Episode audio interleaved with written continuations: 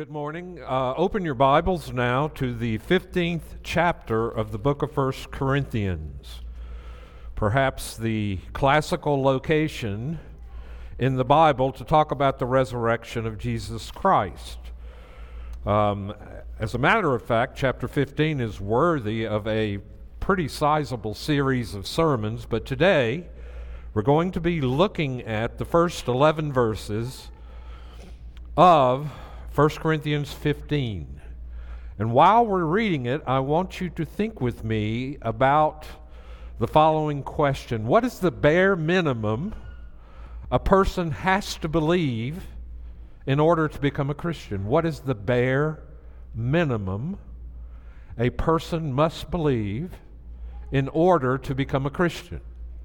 Because that is one of the things we're going to look at this morning. Hear now the word of the Lord beginning in 1 Corinthians 15 and verse 1.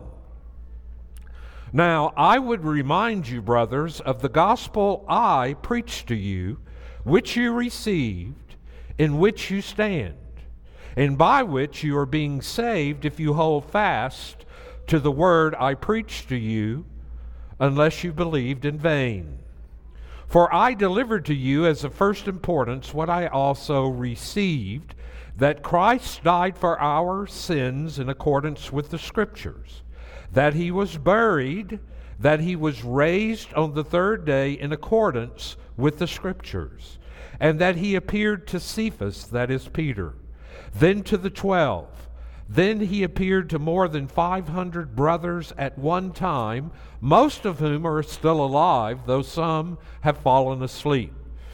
Then he appeared to James and then to all the apostles. Last of all, as to one untimely born, he appeared also to me. For I am the least of the apostles, unworthy to be called an apostle, because I persecuted the church of God. But by the grace of God, I am what I am.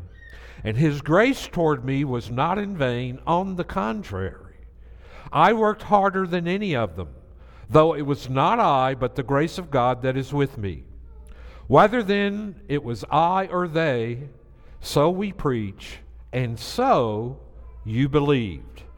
This is God's word. Let us pray. Father, we do pray that as we spend this time together examining the truth of 1 Corinthians 15, verses 1 through 11, that the Holy Spirit who inspired these words, that self same Spirit who indwells us, would open our eyes, that we would be given illumination, uh, because we live in a dark world. We ourselves have our vision clouded by our own sinfulness. And so we do pray today that the Spirit would break through and we would get it, we would grasp it, we would hear it, and we would be moved to do what it calls us to do. To you alone be all glory, and we pray in Jesus' name. Amen. So, what are the core beliefs of Christianity? What is it that is bottom line, non negotiable, foundational. Uh, if you cut Christianity, what does it bleed?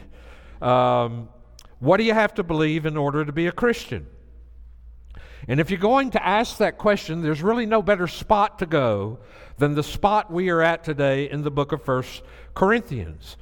Uh, and it begins with Paul telling us now, brothers and sisters, I want to remind you of the gospel I preached to you, which you received. By this you were saved. Uh, in other words, Paul is saying, I had received it. It was something I received. It was something I passed on to you, and it is of first importance. And at the uh, end, he says, So whether I or they, meaning other apostles, this is what we preach, this is what you believe. Scholars tell us that there is a body of truth from verses 3 and following that was passed on as the gospel tradition very early in the life of the church, very early on in the book of Acts. And so Paul is not saying this gospel I am preaching to you is something that was generated by me and my own ideas. It is a body of tradition or belief that has been passed on. And so it carries with it authority. And it's a great place to answer the core uh, questions regarding Christianity. And so, what Paul is giving us here is not only a gospel presentation, but he's saying, Here's the gospel I preached to you. I received it, you believed it, it saved you. But he's also speaking in the book of 1 Corinthians, and there is a scholarly consensus, growing scholarly consensus, that 1 Corinthians was written somewhere between 15 and 20 years uh, after the death of Christ. It's a very old, very, uh, probably the oldest book in the New Testament, and so therefore ranks early in its uh, attestation. And if that's the case, then Paul talks about this is what I did before. Remember, I came before, I preached to you, I gave you a summary of the gospel. It was given to me, I received it, I gave it to you, you believed it, it saved you. He's talking about something that happened just a handful of years after the death of Jesus Christ. And so, what we have in 1 Corinthians 15 is a summary. And if you want to get down to the foundations, if you want to answer the question, what is Christianity all about? What, is, what do Christians believe? What is the irreducible core? You must believe to be a Christian and to have real spiritual life. Here it is right here. And it's important to listen carefully today and not get caught up in distinctions of denominations, etc., uh, but rather uh, major on the majors. And uh, there are a lot of things that Christian believes, and there are a lot of different branches of Christianity. Some of them probably very dear to your heart, uh, but you should really not press uh, beliefs that a lot of other Christians don't share. We should major on the majors, and that's what we're going to do today. So, when people talk to me about Christianity and they're skeptical and they don't really believe, I have to ask them the following question Well, what do you think Christianity teaches? They tell me, and usually as gently as possible, I will respond, There's not a single Christian I know that believes that. Because people are quite confused, believe it or not, about what Christianity teaches. Um, Martyn Lloyd-Jones, who is a great Welsh preacher, uh, put it in another way. He says, Do you really think you understand the Christianity you're rejecting when you reject it? He would say to people, Do you consider yourself to be a Christian? They would respond, yes or no. He'd say, why? And they would say, well, I do think I'm a Christian. I think I'm trying as hard as I can to live according to the teaching of the Bible. I'm trying very hard to be like Christ. I'm trying very hard to surrender myself and be like Him. Dr. Lloyd-Jones said if somebody gives an answer like that, he knows that even though they're very typical, this person does not really understand the gospel. They don't understand the core teaching of Christianity. This is the gospel. What is it? Well, we'll move right through it quickly here. We'll have four things to say about it. There are four parts in this text that teach us what the gospel is. The first, the gospel is about Jesus. Secondly, it's about sin and substitution. Thirdly, it's about history and resurrection, which we celebrate today. And it's about astonishing, transforming grace. That's what the gospel is. So let's jump right into it. The gospel is about Jesus. Paul says, For what I received and passed on to you is of first importance. And he begins the summary by saying that Christ did certain things. Actually, everything else in the whole paragraph is a set of clauses and phrases that explain to us Christ. They all point back to the person of Christ. The gospel is Christ. The gospel is Jesus Christ. It's all about Him. The core of uh, the word gospel, many people understand that the word gospel usually means joyful news or glad tidings. Um, and though many people understand the word means that, in the Greek word uh, technically means good news or a good messen- message. It was actually used to, and listen carefully to this, it was actually used, the word gospel, to announce a history changing event. It usually was used to announce something like the coronation of a new king, or the defeat of an invading army, or some major news event.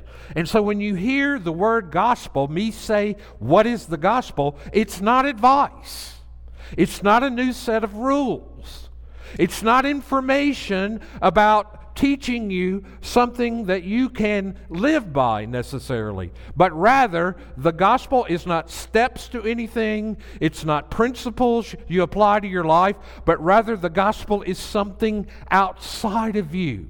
The gospel is announcement of a major life-changing event that has to do with Jesus. Which is why it's good news because if it ever has to do with us, and rest upon us and our ability to perform it, that's bad news. That's not good news. That's bad news. The worst news.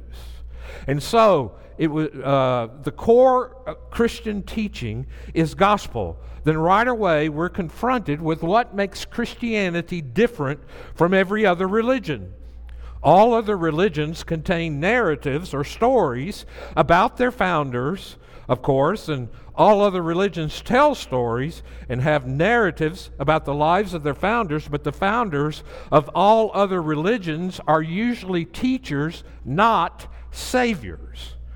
Because they're teachers and not saviors, their life stories are not the core of the core of those religions. For example, the core of the core of those religions, like the five pillars of Islam, the Eightfold Path to Enlightenment of Buddhism, the core of the core of those religions is always a set of directions about what you must do to reach whatever goal they tell you you want.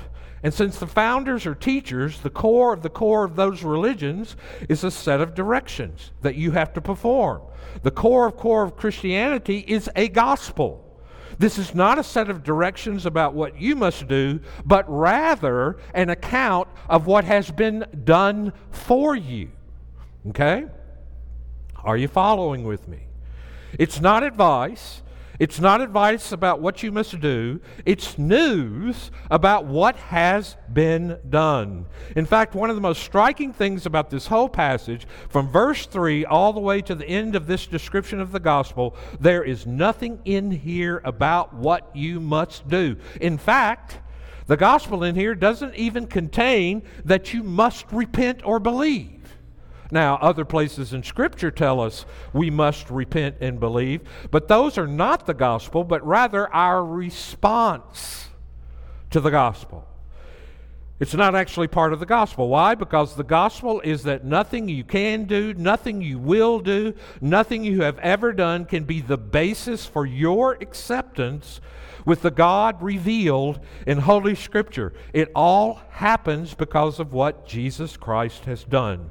Nothing you can do can ever be the basis for God accepting you. Let me repeat that again. Nothing you can ever do can be the basis for your acceptance with God. It all comes through what Jesus Christ has done for us. You say, Pastor, you're, you're beating the horse up there. I think it's already dead. No, I'm trying to break through. I'm trying to break through because I know how my heart is, and I know how your heart is because it's just like mine.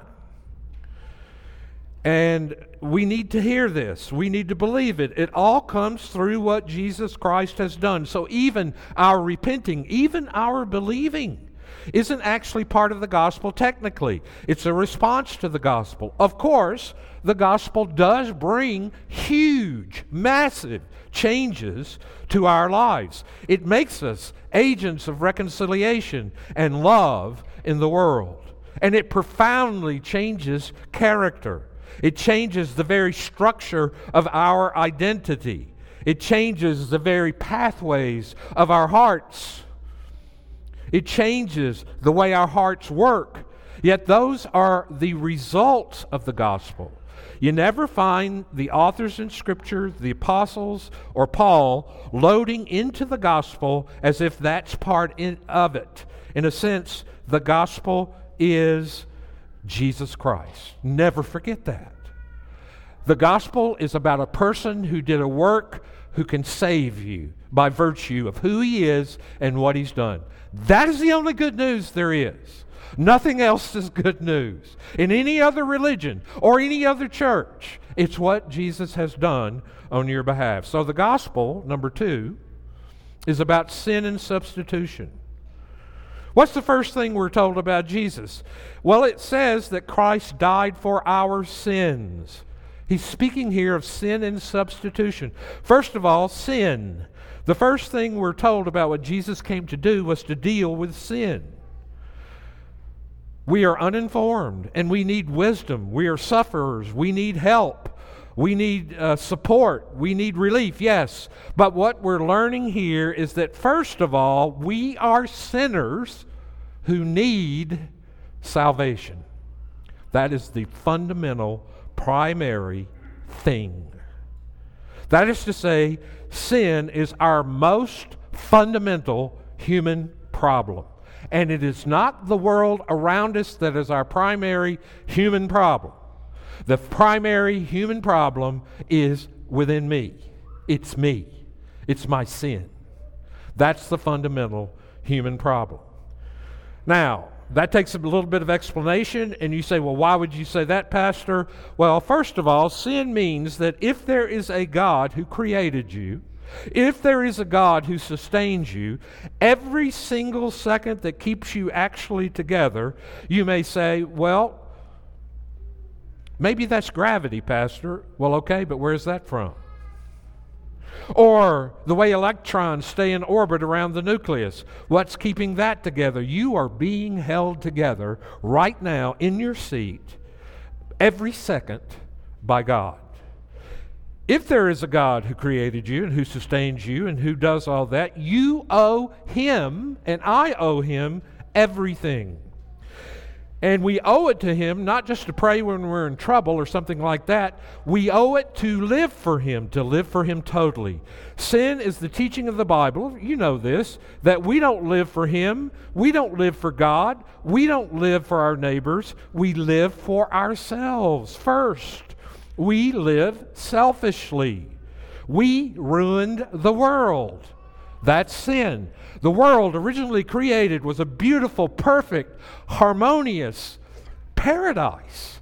And when Adam and Eve sinned, sin and the power of it was let loose throughout all of creation, and thus, instead of a beautiful, harmonious creation, it is filled with chaos and brokenness. And so Martin Luther put it this way He said, The problem with me and every other person I know is that we are incurvatus in se. And that's Latin for we are all curved in upon ourselves. Meaning what? We're all self centered. And that is a problem because of the human problem, the fundamental nature of sin. So, to say he died for sin means that our fundamental problem has been addressed. Everything else comes from that because not only is sin our fundamental problem, but alienation is our condition. We are alienated from the Father, our Maker. There's a barrier there. And Jesus came to do something about it. Before he can do anything else, he has to deal with that. And imagine you have a friend and you've been friends for a good long time, and something changes. First, you notice that your friend uses things you give your friend without acknowledgement. He never says thank you. He never says, oh boy, I needed that. I'm so glad you gave me that. And then it gets worse. You find out that this, your friend is breaking promises. And then he's lying to you. And finally, it gets terrible. Your friend embezzles money from you because you're in business together, or he just steals from you and robs from you. I had a roommate one time, I can identify with this story, who stole my ATM card, found the uh, code, and was robbing me blind. And I was a young single guy, you know, young single guy working. I had money. I wasn't even thinking about money. I had money, didn't know what to do with it. And so all of a sudden, from the bank, I started getting all these checks coming back, insufficient funds. And I said, they're making a mistake, obviously. So I went to check and they said, no, sir, Mr. Posey, this is the balance of your account. And it was like a dollar and 30 cents. And I'm in a big hole. So I said, well, I haven't. He said, well, there have been a lot of ATM withdrawals. And I said, really? And they said, yeah, we have a camera. You want us to look, see if it's you? So they did, and it wasn't me. It was my roommate. So to say that we were alienated was an understatement. it was an understatement. It was broken and it was bad. And so let's say that that did happen to me, which it did, and this roommate comes to me and he sits down and says, Well, you know, Tim, I'd really like to stay friends with you. I'll try to do better. I'll try to live better. I'm very sorry. What are you going to say? You'll use your own words, but essentially you're going to say to him, We are in a state of alienation. it is both legal and personal. And what you're going to say is, Look, I know you're sorry. I guess you're sorry, of course. But if we're ever going to be friends again, this state of alienation has got to go away.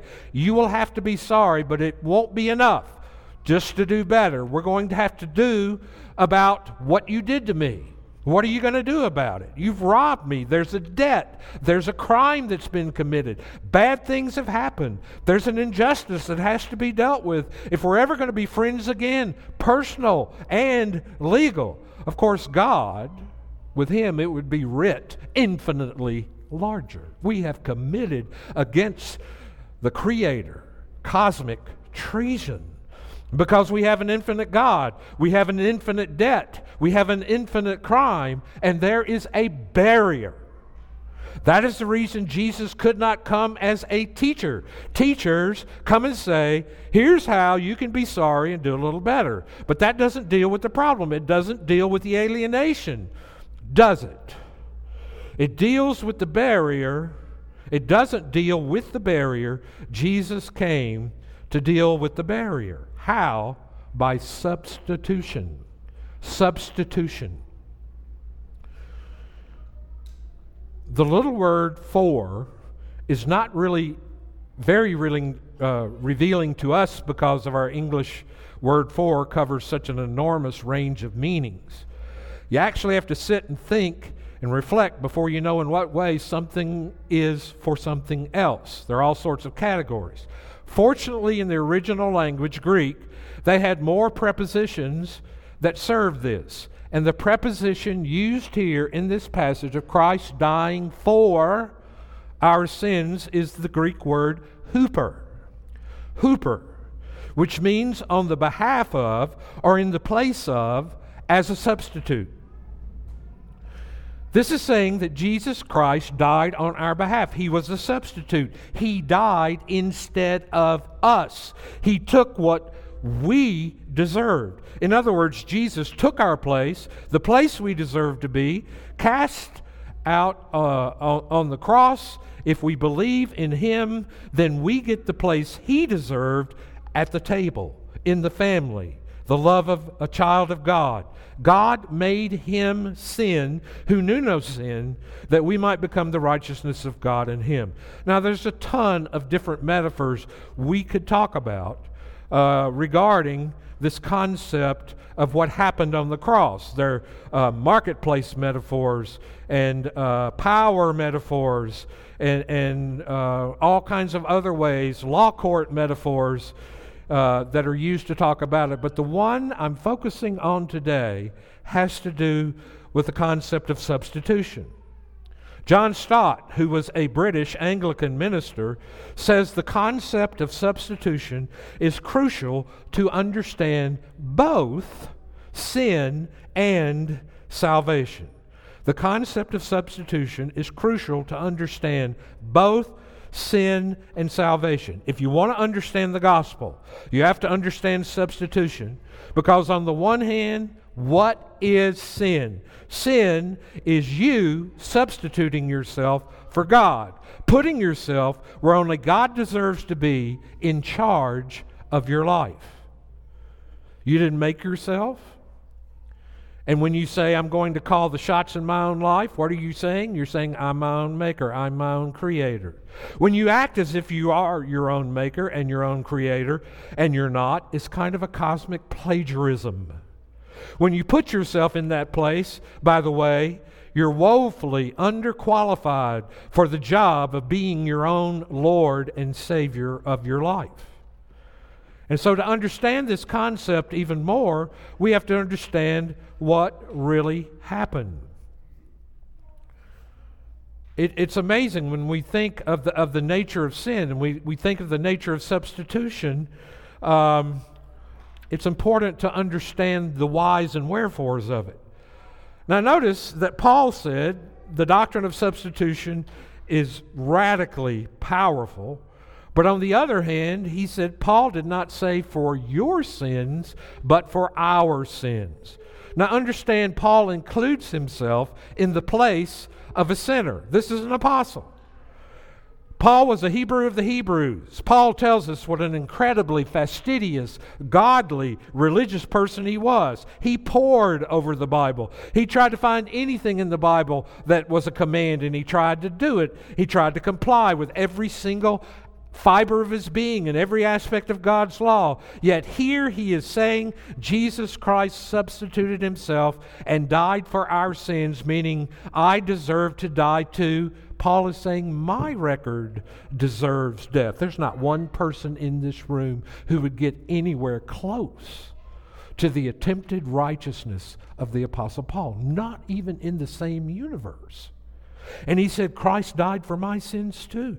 Now, if that seems inexplicable to you, read the book of Romans, especially 1 through 3, in a very top level summary. Let me say that he spends one chapter talking about pagans, the Gentiles, the people who don't believe the Bible, who don't follow biblical rules of chastity and purity and integrity, and so on. But then he turns to people in the Bible and he shows that though externally they're obeying the Bible, inside their motivation is not a love for God, but rather a love of self, indeed, their self righteousness and pride. The ultimate virtue signaling. And then in chapter 3, he says, Therefore all have sinned and fall short of the glory of God. No one is righteous. And if somebody's sitting there thinking, Well, I am, Paul says, No, not one. No one is really ever seeking God. It's an amazing spa- statement that Paul is saying. The people who all of my life I was taught to despise, the Gentiles, the people who wouldn't want to I would never want to eat with because they're unclean, they don't follow the Bible, they're people I've always despised. Now I'm spending my whole life with them. Why? Because we're not really any different. I am really no better than a criminal who slits people's throats and takes their money. Now, you don't really understand the gospel very deeply if you do not see your own heart with that desperation. We still want to defend the better angels of our nature. We like to think we're better people than we are because our intentions are so fine. And yet, even the Apostle Paul recognized that. That I'm really no better than anyone else.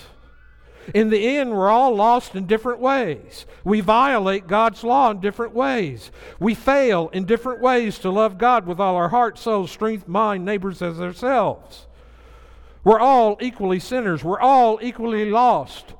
The prodigal son and the elder brother in the parable of the lost son, the elder brother who stayed home, who was the good son, was as alienated from the father as the uh, prodigal. Just as alienated. We're all equally lost. We're all equally in need of God's grace. And that is the most humanizing doctrine there is. What, look at Paul. What turned him from a self righteous racist into a person who embraces all people as his equals? I will tell you what it is it is the gospel. The gospel humanized him. Every other religion and philosophy says this is what you must do to get saved. This is what you must do to find God. This is what you must do to save the world. This is what you must do in order to be a good and moral person. In which case, there are always a bunch of people over here not doing what you think they should be done. Therefore, you say, okay, look, they're not doing this. Paul says it doesn't matter. Liberal, conservative, moral, immoral, avant garde, respectable, this race, that race. It doesn't matter. We're all sinners and we all need grace. And so, the biblical concept of substitution is that Christ Jesus went to the cross in your place. And if you have trusted in him and repented of your sin, you know this is true. God took your sin and placed it upon him as the sacrificial lamb, and then poured out his wrath upon his son on your behalf. Which is why, if you're a believer in Jesus Christ, you can never go to hell. Why? Because your sins have already been punished infinitely. Jesus did that for you, but not only that, He substituted His life for your life. He obeyed for you God's law, rendered a perfect record. And now, as a result, well, I'll get into that in a minute. I don't want to jump ahead. But as a result, you can be right with God forever. Thirdly, you need to listen fast. The gospel is about history and the resurrection. Christ died for our sins according to the Scriptures, that he was buried, that he was raised on the third day according to the Scriptures, and appeared to Peter, Cephas, and the twelve, and after that, more than 500 brothers and sisters at the same time, most of whom are still living. Then he appeared to James, the apostles, and he appeared to me. He's saying, it's almost as if he had to come back and make a special trip, like I was born at the wrong time, but he even appeared to me. That's Paul speaking. What's he talking about? The resurrection. Why does the resurrection of Jesus play an important role in the gospel? It, it, it, plays such an important role because it's crucial in that the resurrection of Jesus assures and secures our past and future salvation. First, it assures and secures our past salvation. How do you know Jesus' death on the cross actually paid for sin? How do you know it actually defeated sin? How do you know the punishment was taken? How do you know it was paid so that if you believe in Him, there's no more condemnation for you? How do you know? Well, somebody was in debt they were either in slavery or in prison. The way you could be sure the debt had been paid was when they were released, when they got out. Then you knew the debt had been paid. Of course, the wages of sin is death, and when Jesus was sprung from death and burst the bands of death, it was proof positive that the debt had been paid. If you go shopping and you buy something, you purchase something, and you put it in your bag, and um, the amazing thing is, if you purchase it, you place it in your bag, it belongs to you. There's nothing more unfortunate or unpleasant than to have some security guard or plainclothesman uh, come up and say, Have you really bought those things? You know, underneath accusing you of stealing. Let me look in your bag. You know, you're a little irritated. You're feeling very bad. What do you do? Well, you reach in and you pull out that receipt. And if you're like me, you hold it up real close to the face of the person and you say, Trouble me not, be gone. Why? This is proof that your accusation has no validity or merit. Do you know how to do that with the resurrection? What we're celebrating today, if you're a Christian, you have learned to do that when your conscience goes after you because you failed or you've done something really, really bad and you're a Christian, or your conscience is killing you and keeping you awake at night. Are you a Christian? Have you believed in Jesus Christ? Do you know how to look to the resurrection and say to your conscience, Trouble me not, be gone. This is my receipt. This proves it was paid in full.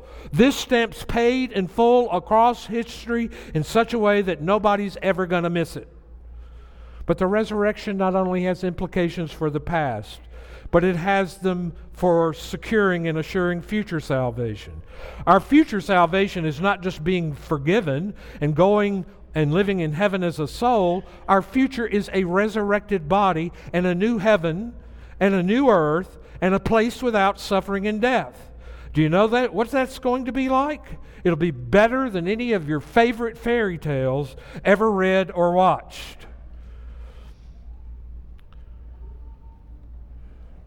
But he goes on to say there's even more proof. If you're skeptical of Christianity, then note that he was seen by Cephas, that's Peter. He was seen by the 12. He was seen by 500 people, most who are alive. Richard Bauckham, in a great book, Jesus and Eyewitnesses, points that these are footnotes. See, if you're writing a serious academic work, which apparently doesn't happen anymore in our culture, people are losing their minds.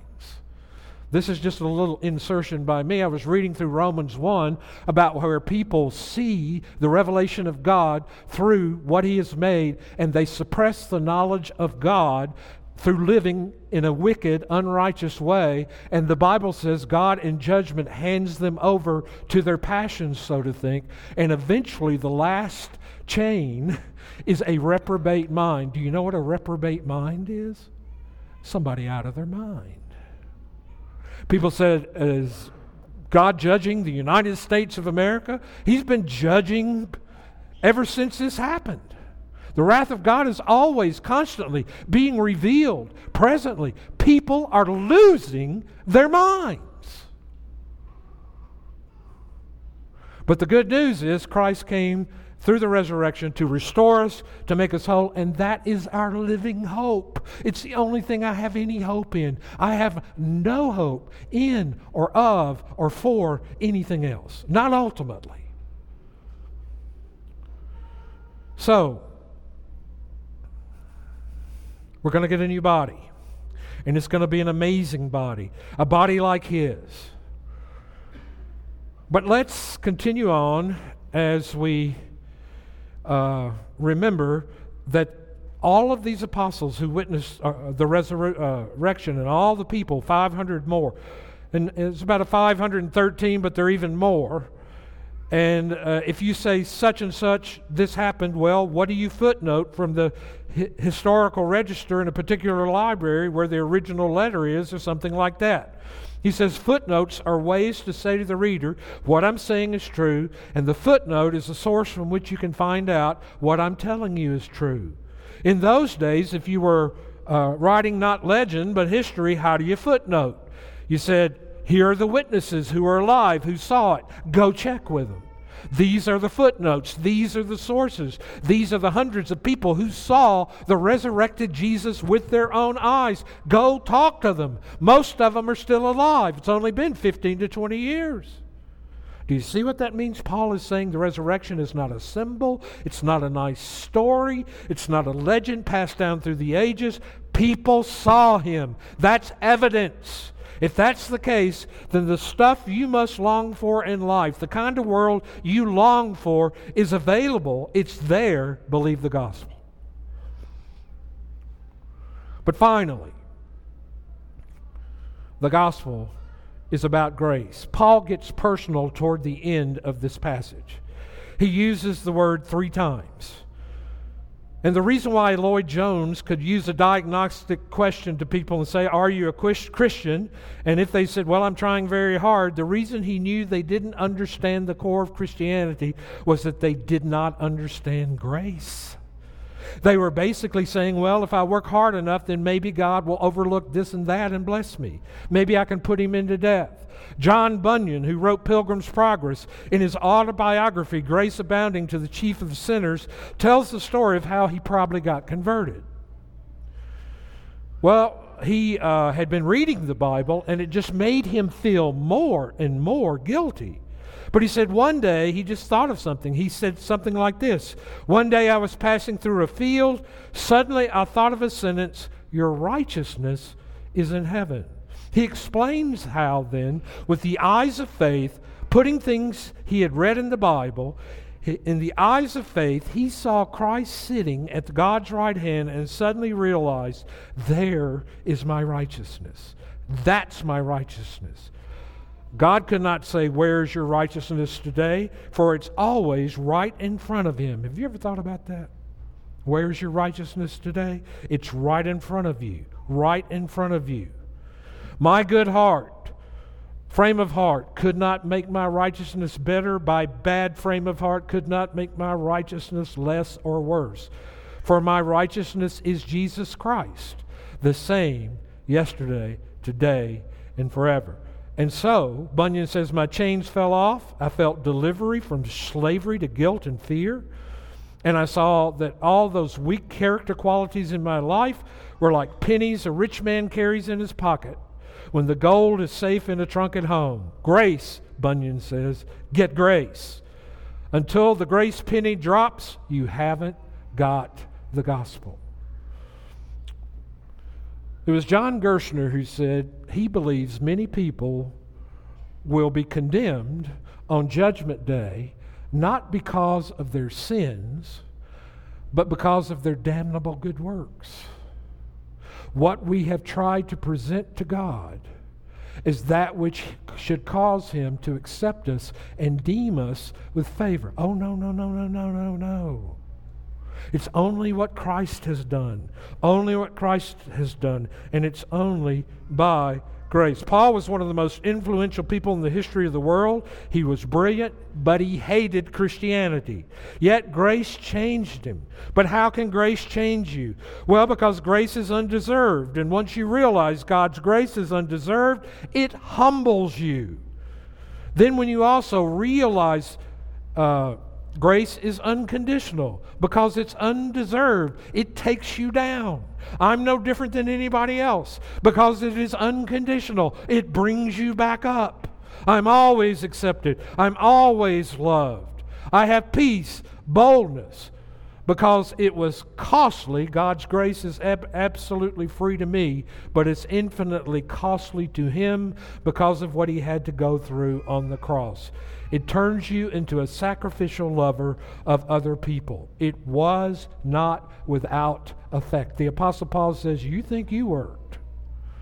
He said, I realize I am what I am by the grace of God. He said, But I worked beyond what? Why? Because of the gratitude, the overpowering sense of God's grace toward him energized him, motivated him.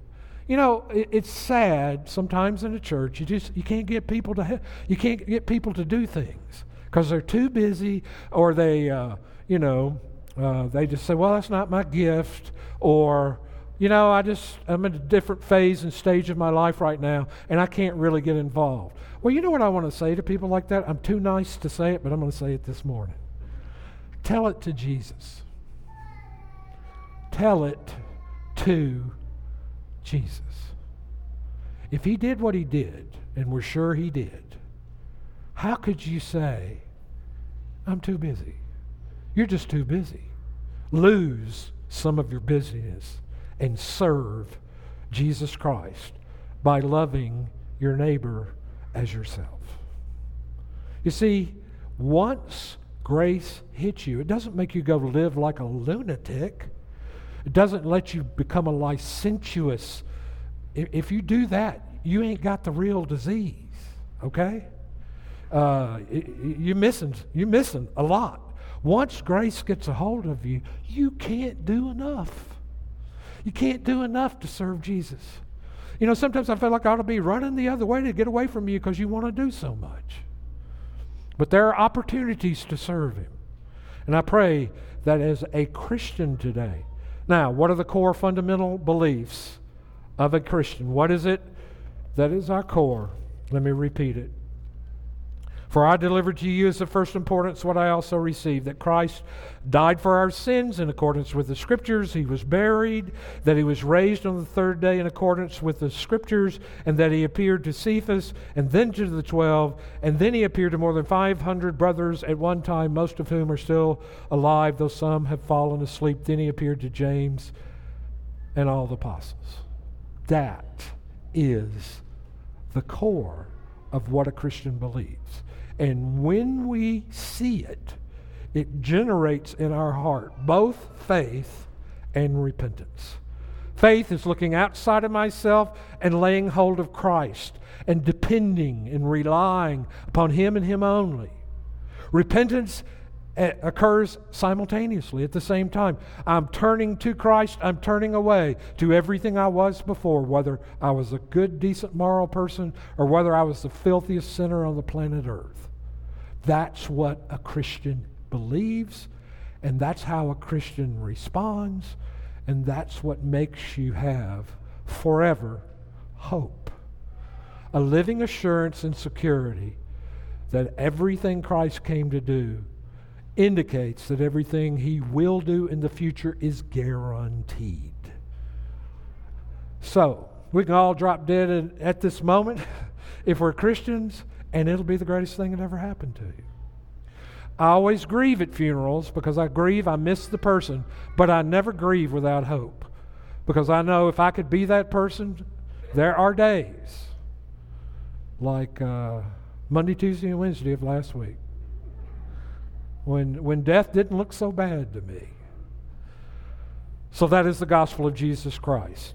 Remember, it is a major life changing event. It isn't something you do, it's something you respond to by faith and repentance. Let us pray. We thank you, Lord, for the gospel. We thank you for the glad and joyful tidings of the gospel. We ask that the undeservedness, the unconditional nature of it, the costliness of it would change us the way it changed Paul, humbling us, empowering us, melting us, tenderizing us, humanizing us. Father, forgive us for not walking in a manner worthy of the gospel, which means we're just not thinking until the power of it begins to change us. We ask that you also teach us how to winsomely tell people that we have found the cure. And we pray this in Jesus' name. Amen.